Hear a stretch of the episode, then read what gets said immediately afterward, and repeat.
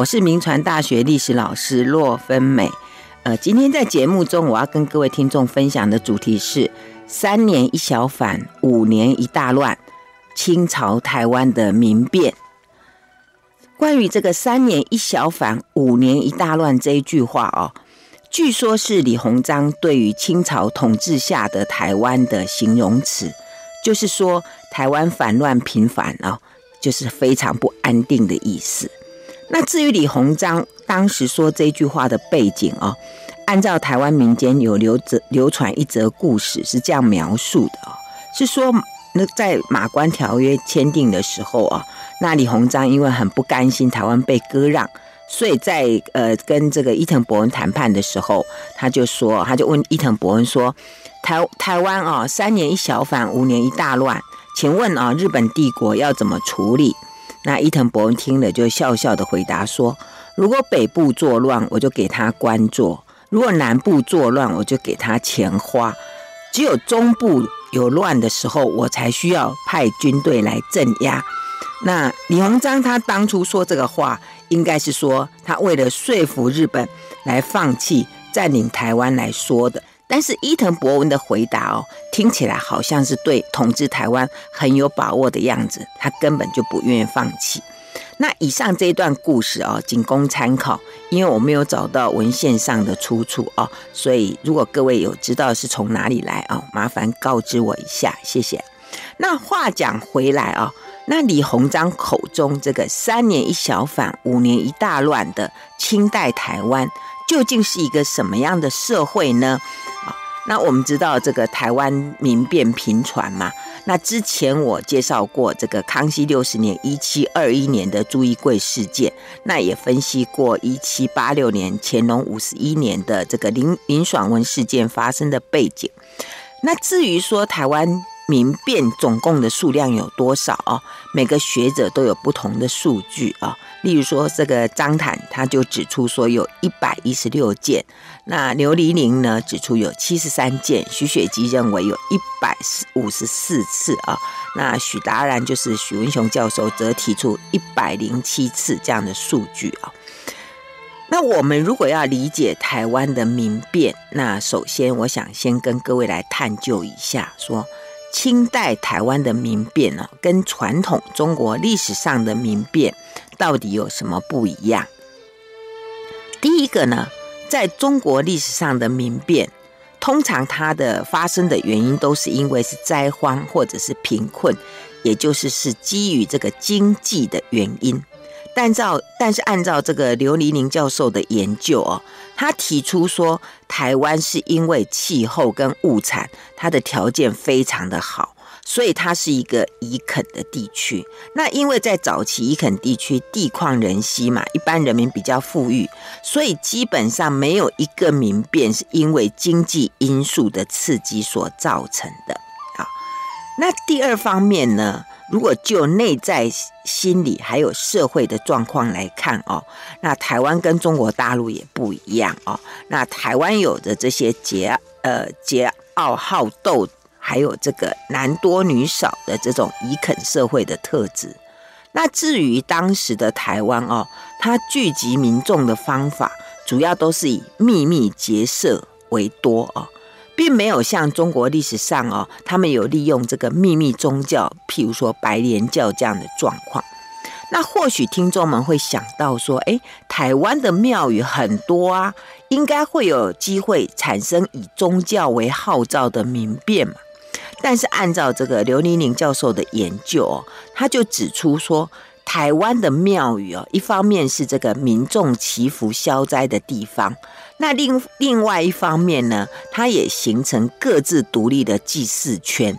那这种祭祀圈呢、哦，它表现的这种地缘色彩比较浓厚，那缺乏组织，还有招诱群众的这种功用啊、哦。那所谓的这个秘密宗教哦，主要是以血缘、姻亲跟乡土为基础。那这样的生态基础，呃的一种环境。在台湾是不存在的啊，何况如果你利用这个秘密宗教来来聚众，它需要比较长久的时间。那在这种移垦社会啊，那台湾的这些社会的移垦人士啊，他们性格都是比较粗率、急躁，而且缺少韧性，比较不适合以秘密宗教作为这个团聚群众的手段。所以也因为这样哈，那是秘密结社，不是秘密宗教。那秘密结社它的聚众的一个状况呢，就是聚众的人数会比较少。所以民变的规模也不会太大哦，这是第二方面。那第三方面呢？我们上次有提过说，台湾的这个起起事哦，这个民变，他们通常是以竖起起誓的方式，竖起就是说拿一个呃这个标一个。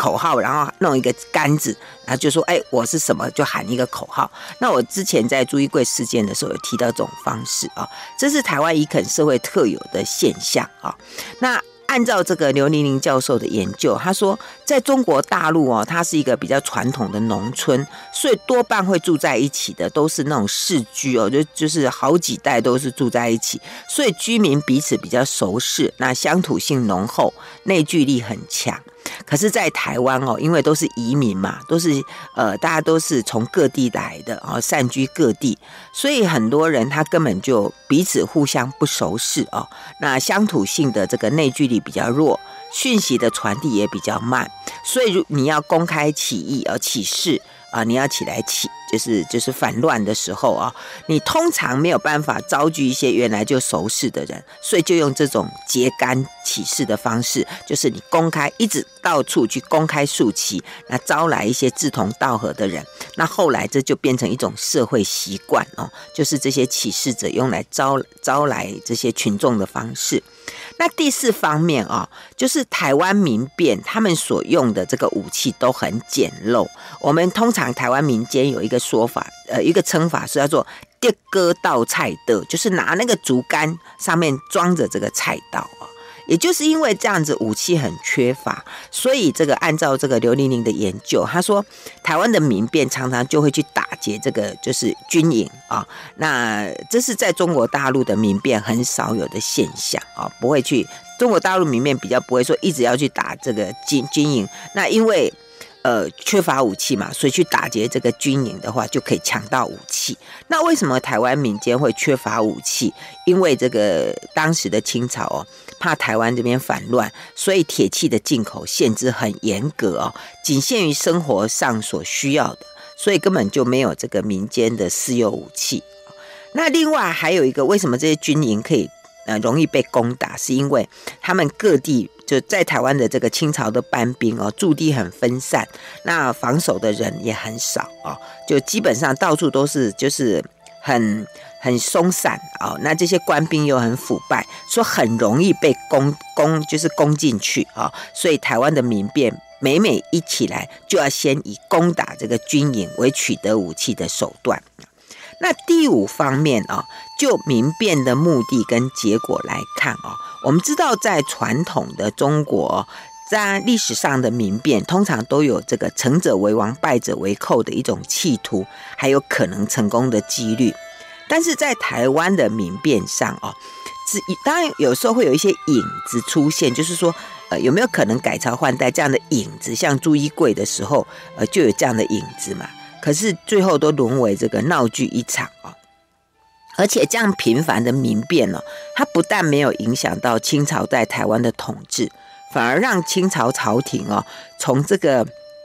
平定台湾的这个历次的民变里面，学习到控制台湾社会的方法。所以就台湾社会来讲哦，按照这个许达然教授的研究，他认为呢，因为台湾的民变哦。加深了台湾社会的矛盾，而且造成了整个清朝在台湾的统治，特别在这个一八七五年牡丹社事件之前，他根本就是忙着平定民乱，而不是积极的发展台湾啊。所以我以上的探究，主要是点出台湾民变所具有的这个以垦社会的特色。因此，我们在思思。在理解这一段历史的时候呢，我们不要用传统中国历史上民变的这个理解来理解它，因为他们两个之间的差异是非常大的。好，那但是不管是海峡这岸或者海峡那岸哦，这个民变都有一些一模一样的地方，就是说造反者他一定是会被砍头的。好，那当时清朝廷呢，对台湾的这些造反者哦，他们采取什么样的惩处手段呢？到底为什么是让台湾的这些看起来好像很多不怕死的人，然后起来一波一波的发动民变呢？啊，那我们就来看一下清朝朝廷呢，对当时台湾这些造反者，他采取的是一个什么样的手段啊？这个惩处处罚的手段。清朝廷跟其他所有朝代都一样，认为这个十恶的第一个恶就是谋反啊，就是危害这个国家的安全啊，国家朝廷的安全。所以按照这个许达然教授的研究哦，他说整个清朝台湾的民变都是失败的，那起事的逃的逃，那逃不了的就被捉抓到的，就是被处死。财产被没收，家族还连坐，那后代能够幸存者也很难翻身啊、哦，所以他们遭受到的惩罚是非常严厉，而且非常残酷啊。那怎么样的严厉，怎么样的残酷法啊、我来为听众们报告啊、按照这个清朝刑律的第一条，谋反的。不分你是首领或者是你是跟从的，都得受凌凌迟致死啊，而且还要斩首，然后来示众啊，财产没收。那男性的亲族哦，从祖父、兄弟、儿孙，即使到同住的岳父，还有这个女婿，都要砍头。那女性的亲人，从母亲妻呃母亲妻子到姐妹，都要做婢女。啊，那男性十五岁以下的就去被抓去当奴隶啊。那清朝廷对付这些起事者啊，除了活的要把他处死，那已经死的还要把他分尸啊。更严重的就是还要侮辱他们的祖先，还有他们的后代。譬如说，在乾隆五十三年（一七八八年）的这个林爽文事失败之后，呃，被捕了啊、哦。那在三月二十一号，就官兵就把他们押解林爽文跟他的爸爸林劝到北京。那途中呢，经过泉州的时候啊、哦，那在当时的这个漳州知府啊、哦，在这个平和县啊、这个板仔沟的时候就。就要这个林姓的族人，就带着带把他们带到这个林爽文祖父还有曾祖父的墓，然后把他们的这个就是挖出来啊，挖出他们骸骨，然后把它烧毁掉啊。所以如此的做法呢，就是要让这些起事者哦不忠不孝到底，而让他们祖宗三代都消失殆尽啊。而且对这个让那些没有被处死的子孙哦，要让他们一辈子都抬不起头来啊！譬如说，不准他们参加科举或者捐纳官职哦，让让他们在这个正常，就是按照这个正常的管道哦，在这个社会上要攀爬的这个管道都把它给切断。那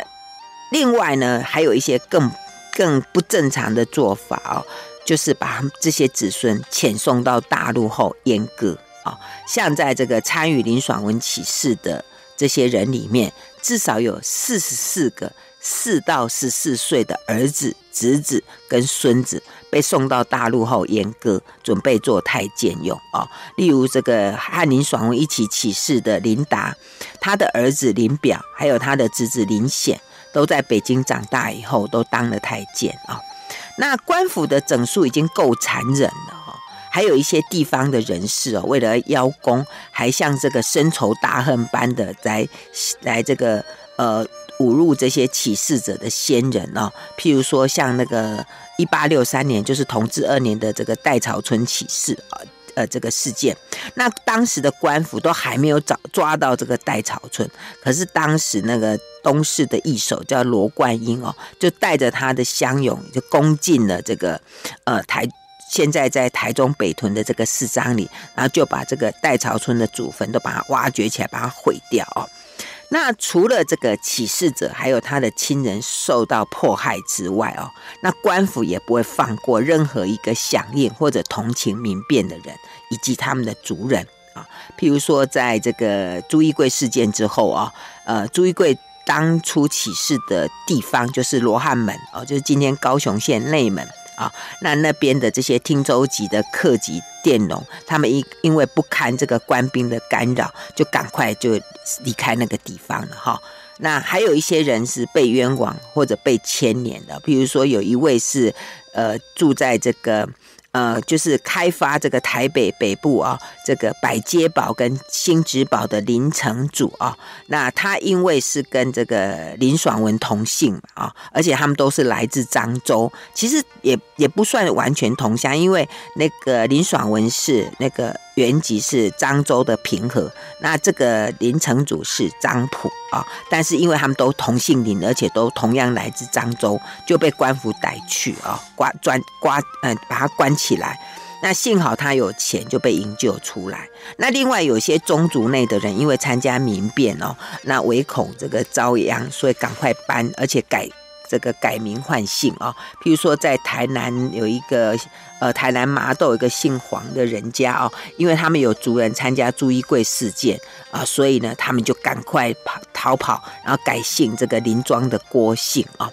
那这些起事者受到的惩罚啊，除了刚刚前面提到的这些之外，那另外呢，就是他们的土地会被查封哦。呃，这些起事者被逮到了，或者是有的即使逃脱了，甚至被误认的，不管。反正呢，你有牵连到的土地都要被查封。那清被清朝廷查封的土地叫做抄封地啊，所以台湾的这个民变越多越大，那超封地就越多越大啊。那整个清朝被没收的田产哦，大概遍及台湾的西部，当然主要是中部跟南部啊。那清朝廷就把这些超封地就改租给一些居民去耕种，然后征收叫做超封租啊。那这个超封租呢，主要是用来支付一些军饷啊，那有时候也拿来贴补衙门的经费，或者做其他的用途。那当然，这些超封租哦，就是收这些收入，其实通常是不够用的啦。啊，那清朝廷真正的目的，其实是在惩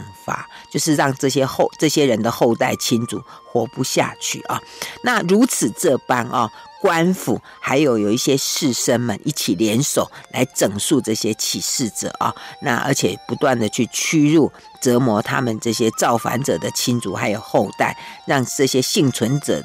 吃尽苦头，甚至成为社会的边缘人。那家产没了，什么都没了，只能隐忍的过日子。即使是这么样的状况。但是很奇怪的，就是台湾社会上还是有一波又一波呢不怕死的人，一直一直起来发动民变哦。这其实真的很值得我们去玩味哦。那我们前面有提到说，台湾的这个民变频传，那总共数量到底有多少？我们刚刚前面有提到说，每个学者的数据都不一样哦。那我以下是参考这个。许达然教授的研究，所以我就以他谈到的一百零七次的这个数据哦，来为大家来分析一下有关台湾民变的各种呃面貌啊。呃，按照这个许达然教授的分析，他说台湾民变的规模，呃，按照他的。的规模大概可以分为五五类啊，五种。第一种就是说，是一伙人筹划武力，然后去攻击政府，结果就被官方侦测到，捉的捉，逃的逃，然后被统治者认定，这叫做谋反啊。这种叫这种民变，总共有三十六次。那第二种就是一伙人捣蛋，但是也不是械斗啊。那地方官亲自或者派兵去的时候，他们抗拒。啊，这个就被统治者认定，这叫做抗官啊。这样的民变有二十二次。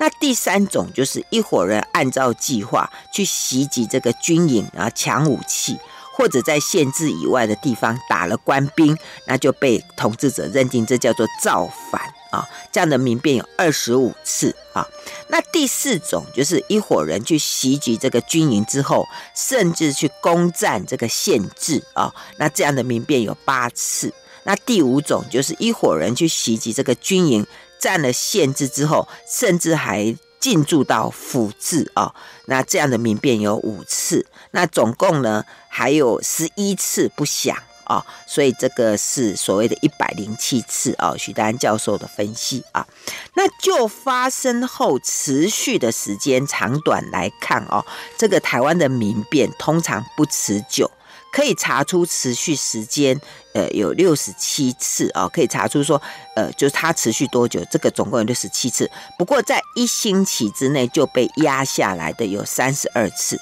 其中有十七次根本只有一天。那再来就是持续不到一个月的有九次啊，那持续一个月以上的有二十六次，那其中有十一次超过半年。啊，那时间最长的就是林爽文事件，一共是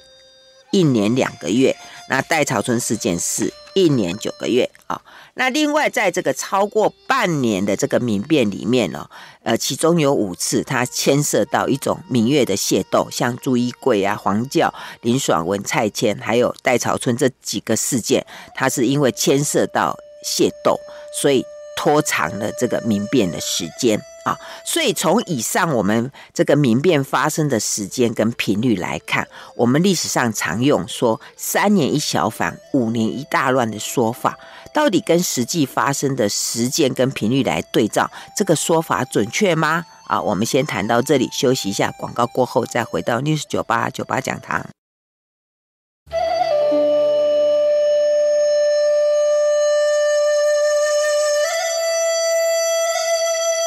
欢迎回到 News 九八九八讲堂，我是洛芬美。我今天在节目跟各位听众分享的主题是三年一小反，五年一大乱，清朝台湾的民变。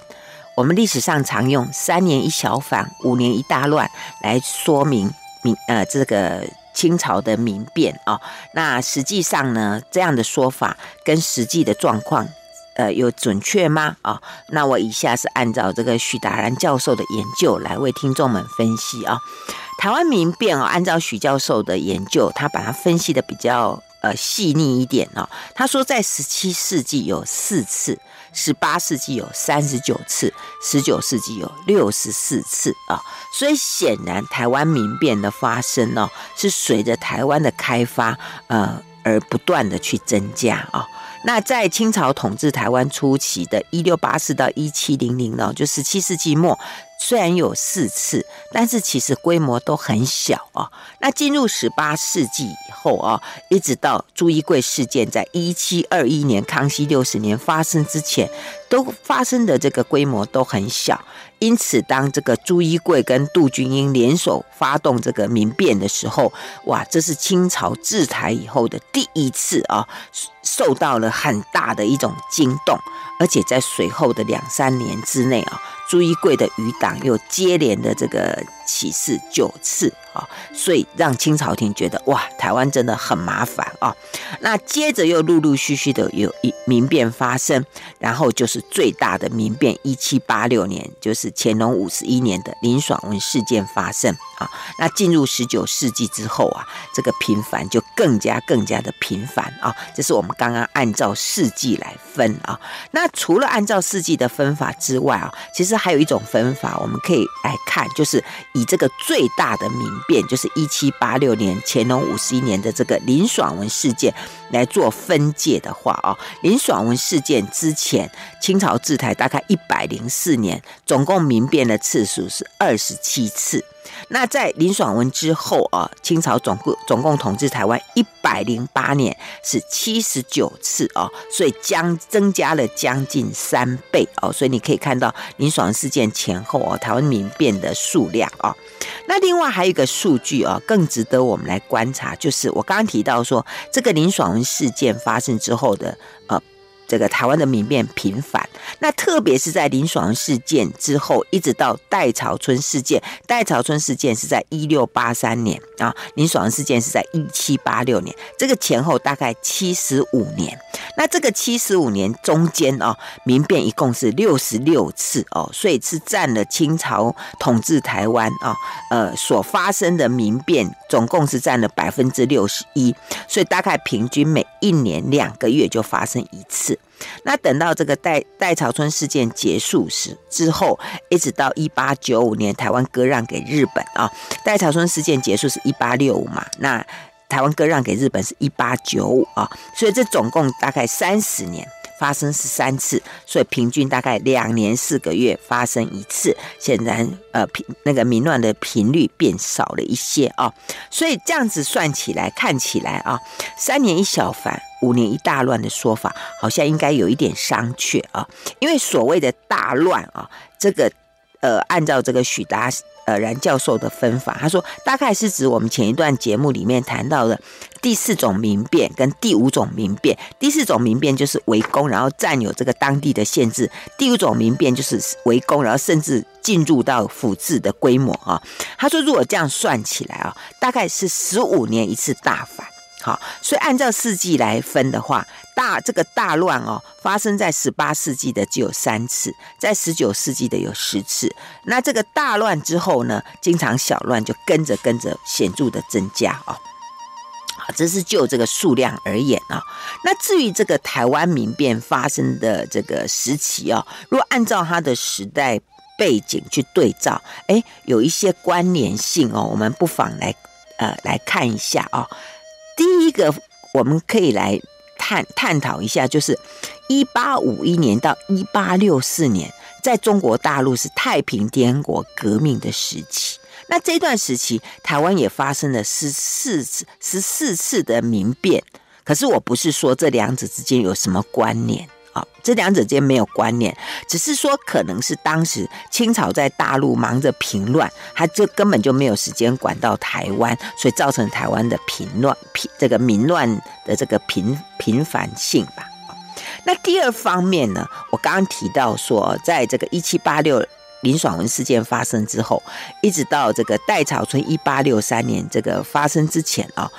期间的七十五年，民变一共发生六十六次，占了清朝台湾民变的百分之六十一，平均每一年两个月就发生一次。那为什么这个时间的频乱，这个民乱哦这么样的频繁？可能有几个原因。第一个就是台湾的人口趋向于饱和。那这一种人口的饱和度啊，呃，越来越高的趋势啊，就提高了民变的频率啊。我们说一下当时台湾这个人口增加的状况哦，给给各位做一下参考。台湾人口从呃这个清朝统治台湾开始哦，呃，就是大概康熙二十年左右的十二万人，一直到一八一一年哦，呃，就是嘉庆十六年，这前后是。呃，这个前后从一八一六八零到一八一一年，人口总共增加的，呃，因为到一八一一年是一百九十四万五千人，好，所以平均每年成长百分之二点二，好，那从一八一一年到一八九三年啊，呃，台湾人口变成了两百五十四万人，所以从一八一一到一八九三平均成长。百分之零点三，所以你就从这个数据看起来，就是台湾西部平原越来越少的可耕地。但是人口越来越多，所以这个因为人口都集中在西部平原嘛，那可耕地也没有办法再增加了，所以社会就呈现那个非常的不稳定的状况。而且在一八六零年，就咸丰十年之前哦，台湾的这个秘密结社的组织也增加了，地方势力也兴起了，还有很多的土匪挑衅，甚至有外国侵犯的事情。哎，不过这些部分以后再给为各位来报告啊。不过这些状况。其实也提高了台湾民变的发生率啊，呃，这是第二方面。我们来看为什么那个期间平那个民变这么多的可能的原因。那第三方面，我刚有提到说，在戴潮春事件结束的一八六五年，一直到一八九五年台湾割让给日本为止，这时候的频率有一点减少，就是这三十年发生十三次，平均大概两年四个月一次啊。而且这十三次的民变里面有三次不详，有七次是土豪地主，两次是土匪，一次是那个。一些军人启启动的抗争，那总体来讲，平乱为什么会变少呢？哦，可能有几个原因哦。这些平，我们之前提过说，平乱的发生哦，在台湾的这个呃这个民变的发生啊，民变的发生都跟经济无关。但是呢，这个民乱的次数变少，并不表示政治跟社会的控制比以前有效，只是呢，这个汉人械斗的性质慢慢改变了。以前都是族群械斗，现在是姓氏团体或者宗族团体的械斗啊。那姓氏团体跟宗族团体的械斗不会像族群械斗规模那么大，那牵涉的地区也有限，政府也不太去干预，而且这样的的这种械斗不会演变成民变，而且有可能把一些台湾这些游民的造反的经历跟暴力啊，把它给磨消掉，所以这是一个。呃，可能的原因，那另外还有可能的原因，就是说，哎，这个时期有一个蛮蛮可以观察，就是原住民抗清的事件变多了耶，总共有三十二次。不过我们这一个。这个单元在讲到民变的数量的时候，我并没有把原住民的部分含进去啊，我只是含这个讨论汉人的部分啊。那最主要是因为当时这个清朝他实施这个开山抚番政策，就引起了原住民的反抗。那有一些汉人则去协助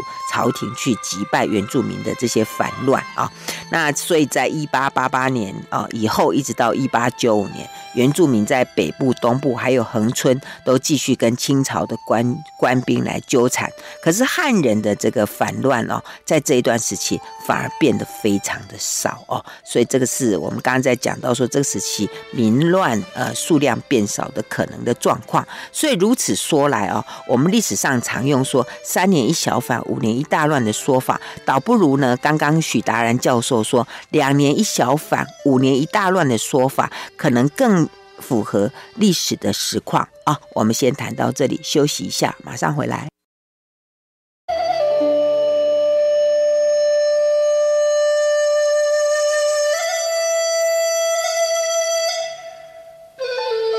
欢迎回到 News 九八九八讲堂，我是洛芬妹。我今天在节目中跟各位听众分享的主题是三年一小反，五年一大乱，清朝台湾的民变。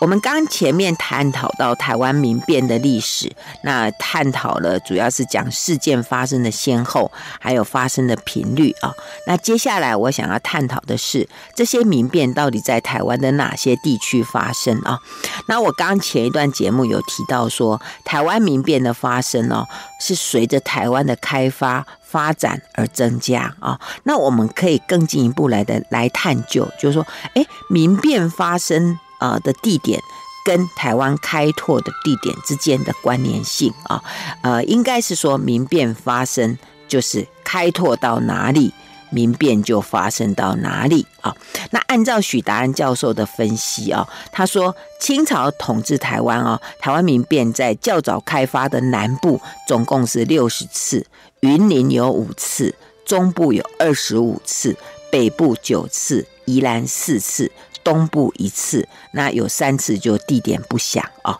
那这些民变，它主要都是从一些所谓的边缘地区、边缘地区开始啊。那有八十次的民变，都只是在一个县。啊，就结束了哈。那有七次呢，有攻入到当地的县治，那只有一次攻入过台南的府城啊。那台湾的民变，在一七三二年，就是雍正十年的吴福生事件发生之前，主要都是在嘉义以南。那以后呢，才开始往中部移动啊。那彰化地区它的开发是在十八世纪，那当时彰化地区这里啊，呃，闽客同住啊，而且共同拓垦啊，混合住在一起啊。那我们知道，在一七一九年，就是康熙五十八年啊，八宝郡开凿之后啊，那整个彰化地区啊，就迅速的发展。那为了方便这里的统治啊，加强这里的管理，所以我们之前有提过说，清朝廷在平定朱一贵事件之后的第二年，就是一七二三年，雍正元年，就设了彰化县。那这个彰化县主要管辖的地区就是虎尾溪跟大甲溪之间。结果呢，在一七八六年，就是这个林爽文事件就发生了啊，然后呢。一八六三年就发生了戴潮春事件啊，所以这两个事件都是在彰化地区发生的。那其他的小民变也非常的频繁啊，所以我们刚刚讲说中部有二十五次啊。那至于说苗栗以北啊，包括东部啊，还有北部啊这些发生的次数哦就非常的少哦。那我刚刚有提到说，这个民变主要都是从边缘地区开始，然后再往这个有军队驻守的地方进攻。那所谓边缘地区哦，在地理上就是属于一些比较临近山的地方，那族群都很多族群在这里混居，朝廷的控制力也比较弱哈，所以是比较容易发生这个民乱的地区啊。譬如说这个朱一贵事件，就是从罗汉门，这是在高雄内门嘛。那林爽文事件就从大里邑，就是台中大里这个地方起事。那这些地方哦，他们主要都是比较有靠山。那早期要防御原住民啊，那既然要防御原住民，就装备就已经有了啊，比较容易动武啊。而且呢，在进山的聚落里面，经常就人来人往啊。那呃，当然，政府的控制是就比较困难。譬如说，我们刚提到那个林爽文的老家大理哦，这是一个水陆货物集散地，还有很容易做生意的地方。那它的居民主要是来自漳州平和，也混合了一些泉泉州来的，还有一些客家籍的哈。那所以很容易有一些。呃，就是冲突，然后有反乱啊。那其他呢，像有这个闽客混居、交通要冲，还有人群比较复杂的地方哦，发生这个民乱的频率当然就会比较高啊。另外呢，这个民变哦，大多发生在乡村或者是街街街上哦，或者一些镇上哦。但是这个这些街就是市街上面的居民。多半比较不会配合，而且还会去打击这个民变者啊，呃，所以呢，民变就不容易扩大啊。那所以在台湾的这个民变啊，在清朝时期，台湾民变发生的一百零七次里面，有八十次都被就是在。一个县里面就就根本就没有办法再往外去发展啊，那其中有三十一次根本在爆发地而已，就根本就没有没有任何的扩展啊。那扩展变成两个县的就有十四次，像这个朱一贵事件啊，呃，还有这个林爽文事件，他们就有扩张到两个县以上。那至于这个戴潮春事件哦，就从台中大里一直闹到台南，总共有。骚扰过六个县啊，那我前面有提过说，通常起事者他们会去攻击这个军营，然后再去进逼限制啊，最主要是想要得到这个衙门的那个银这个银库的钱，还有武器啊，然后想办法要去威胁这个府治啊。那在清朝台湾的民变里面有七个。七次的民变有攻进到当地的县治，但是只有一次，就是攻进到台南府城。因为我们知道，如果有占领到台南府城，就象征清朝在台湾统治的结束嘛，啊，那因此呢，这些起事者他们呃在攻下县治之后呢，就希望能够攻进府城。但是在台湾历史上，只有朱一贵啊，呃，他曾经在。呃，一七二一年康熙六十年起事之后的五月二十六到七月十六日，这中总共五十二天，他有占领过府城。那其他的民变都没有办法攻下府城。呃，而且呢，因为朱一贵事件之后啊，呃。这个从此只要有民变，台南府城的防御就越来越严，越越加强啊、哦，所以其他民变根本就无法得逞啊。但是不管怎么样哦，整个清朝前后。一百零七次的民民变，几乎把台湾已经开拓的地方都骚扰过了，而且牵涉了不少的人。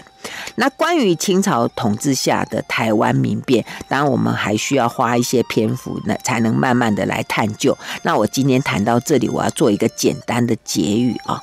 第一个。三年一小反，五年一大乱这样的说法哦，按照我们今天的讨论哦，呃，这个许达仁教授给我们提出一个说法，他说两年一小反，十五年一大乱哦，这样的说法可能更符合整个台湾民变的实况啊。那第二个呢，我们可以发现，就是说。要这些民乱这么样的频繁发生，当然原因很多啦哈。那但是有一个绝对不会是原因的原因，可是竟然有被提出来过啊，也就是认为说是因为台湾这个名字所导致。是谁说的呢？啊，这个人叫做福康安啊，他是在一七八六年乾隆五十一年被乾隆皇帝派来台湾平定林爽文案件的这个人叫福康安，他跟他跟那个呃乾隆皇帝报告，他说台湾之所以有这么多的民乱啊，他说是因为台湾的名字。他说台湾呢、哦、这个字啊，闽南语念起来就是台湾呐，哦，台湾呐。待冤呐，哈，他说哎，抬高完了，杀到完了，觉得不妙，他说应该改名字了，哈，可是乾隆皇帝不同意，乾隆皇帝说跟名字无关啊，所以这是第二个，我跟各位做一个解的一个论点啊，那。第三个啊，就是说整个清朝统治台湾，各位听众有没有发现，清朝统治台湾好像在打地鼠一样啊，就要不断的去打这些反乱，一个一个冒起来就一直打一直打，所以整个清朝在台湾的统治基本上要花掉很多的人力物力来平定台湾的民变。啊、基本上也没办法有什么建设了哈。但是即使是这样，可是清朝廷还是不调整他在台湾的统治的消极策略，他只是加紧了控制的措施而已啊。那第四方面呢，呃，我们可以看说这个频呃这个频繁的民乱啊，它当然没有促进台湾的发展。而这个平不了的抗争哦，似乎已成为台湾民间啊对对抗这个统治者的一种传统，还有一种方式，一种手段。嗯，各位听众，你听了今天的节目，你觉得如何呢？啊，我们也有机会继续来跟各位来讨论啊。我们今天的节目进行到这里，谢谢收听九八讲堂，再见喽。